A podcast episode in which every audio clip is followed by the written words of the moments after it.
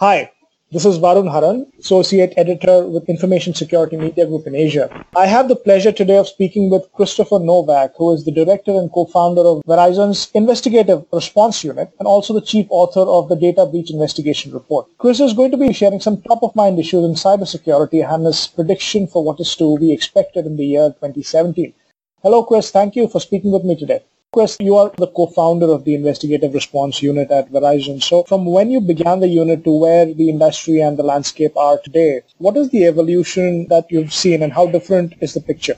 Oh, wow. Yeah, that's a great question. So, you know, when I started doing investigations a long time ago, the breaches were essentially a manual effort by the, the threat actor. When a hacker wanted to come in and cause harm, they needed to execute a command. They needed to, you know, I don't know if folks remember the old days of the command line, but they would usually open up a command line editor or a command line tool and they would type in commands and they would execute those commands. They'd have to manually search for data, look at the data. When they found data they wanted, they'd have to zip it up and then manually FTP it out. Every single step of the process was pretty much manual. Nowadays, with the prevalence and the commonality and the sophistication of the malware that we have, so much of that has become so much easier. So in the old days where a threat actor group might be able to be compromising a couple, say two, three, maybe even four victims at the same time, now that same threat actor might be in two, three, four hundred victims at the same time just purely because they just really need to point their scanning tool and their exploit kit at a range of IP addresses, and if they find 400 that are vulnerable, the, the scanning tool and the exploit kit will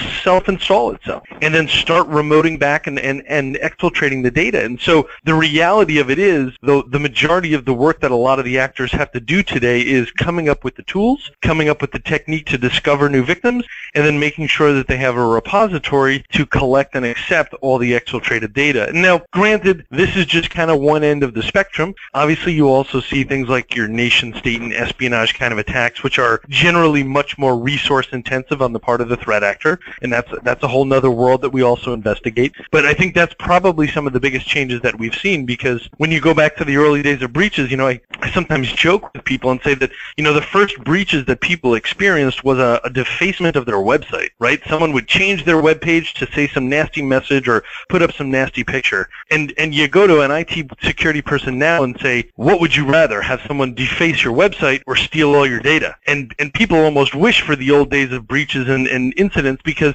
it was quite simply just a, oh, we'll just take the website down, replace it with a backup, and we're up and running again. Now there's notification and disclosures. There's all sorts of litigation that can come out of it. The, the whole landscape has changed both for the threat actor and, and for the victims as well as for ourselves in terms of the, the amount of effort that actually goes into an incident response type activity. You're also a prominent expert in the forensics and response space, and you know uh, you've assisted a lot of uh, agencies and corporations in computer uh, forensics, fraud investigations. From a law enforcement and a white hat researcher perspective, how has the forensics domain within security changed, and what are some challenges they are facing in the face of new and evolving attacks like the ones you mentioned? So I'd say probably the biggest challenges that we face right now is some of the evolution that we've seen in the way that the threat actors are operating. So, for example, uh, I described the, the sophistication and the automation of their tools. The newer kind of phenomenon that we also see now is their activity is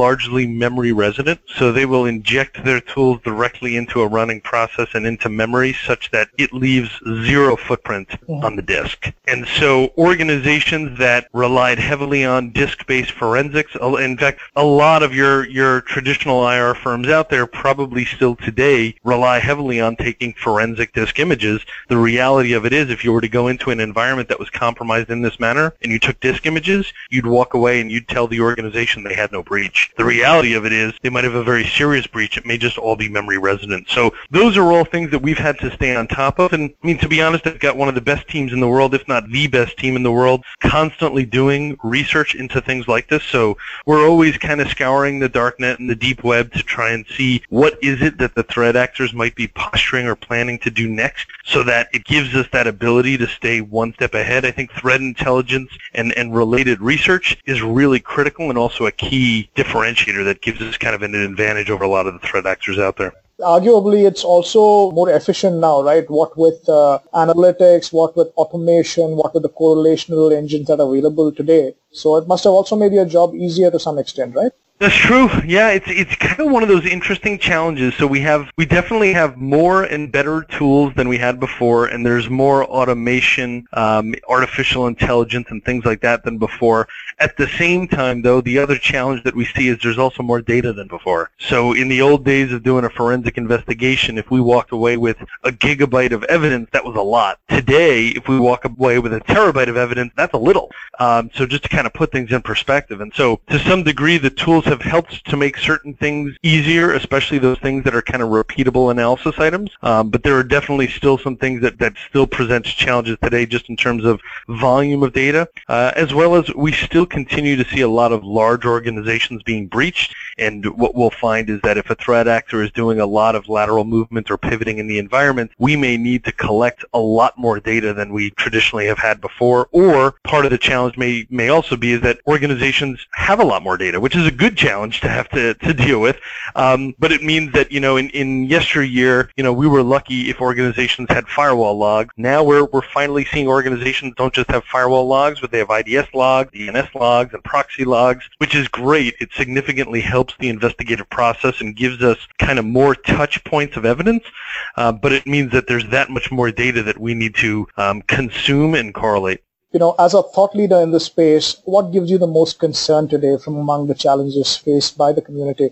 You know, globally, we've seen that while security practices are maturing, they're not evolving anywhere near as quickly as the sophistication on the attacker side. So what do you suggest can be done to bring some balance to this equation? Excellent question. So I would say a key thing, a very fundamental thing, is information sharing. And I know it sounds maybe simple or obvious, but we see a lot of organizations either not doing it or struggling to understand, you know, what to do or what it means. And the key point that I make there is when we look back on all of our statistical data from all these breaches over the course of the last decade or more, there's a key thing that we talk about in our research, and, and one of those is called the detection deficit. And that's kind of the contrasting timeline of how fast threat actors are able to get into their victim compared to how long it takes the victim to even discover the fact they've had a breach. And one of the reasons why the picture in the report shows such kind of a divergent line between those two is largely because the threat actors are doing a very good job of collaborating and working together. They've got a tremendous amount of resources that they can bring bear via things like various darknet or deep web sites where they will buy and trade and sell things like malware and exploit kits. And obviously I'm not asking folks to go out there and buy, sell, and trade malware kits, but what I am asking folks to do is get out there and do their research, get plugged into uh, a partner or a third party that they can leverage for threat intelligence. Most organizations don't have the time, the resources, or the budget to do a proper threat intelligence program or an effective one internally, but there's a tremendous number of vendors out there that do provide those kind of services.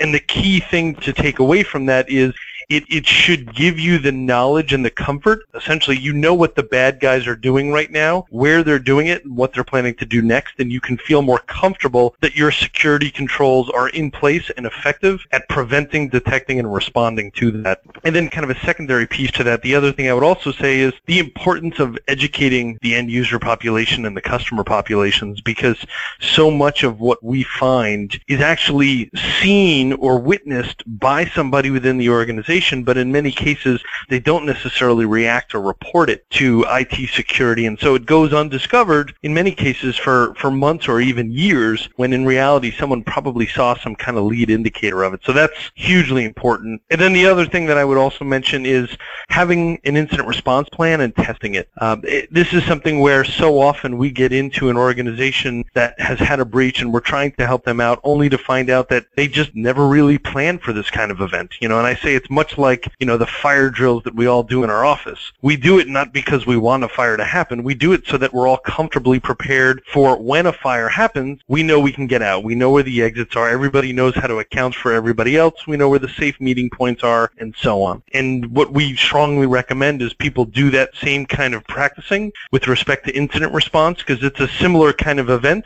It's just not generally a physical event. It's cyber event. And so, you know, do your cyber fire drills. Chris, it was my pleasure to speak with you. Thank you for taking the time. That was Chris Novak, Director of Investigative Response at Verizon Enterprise Solutions. For ISMG in Asia, this is Varun Haran. Thanks for listening.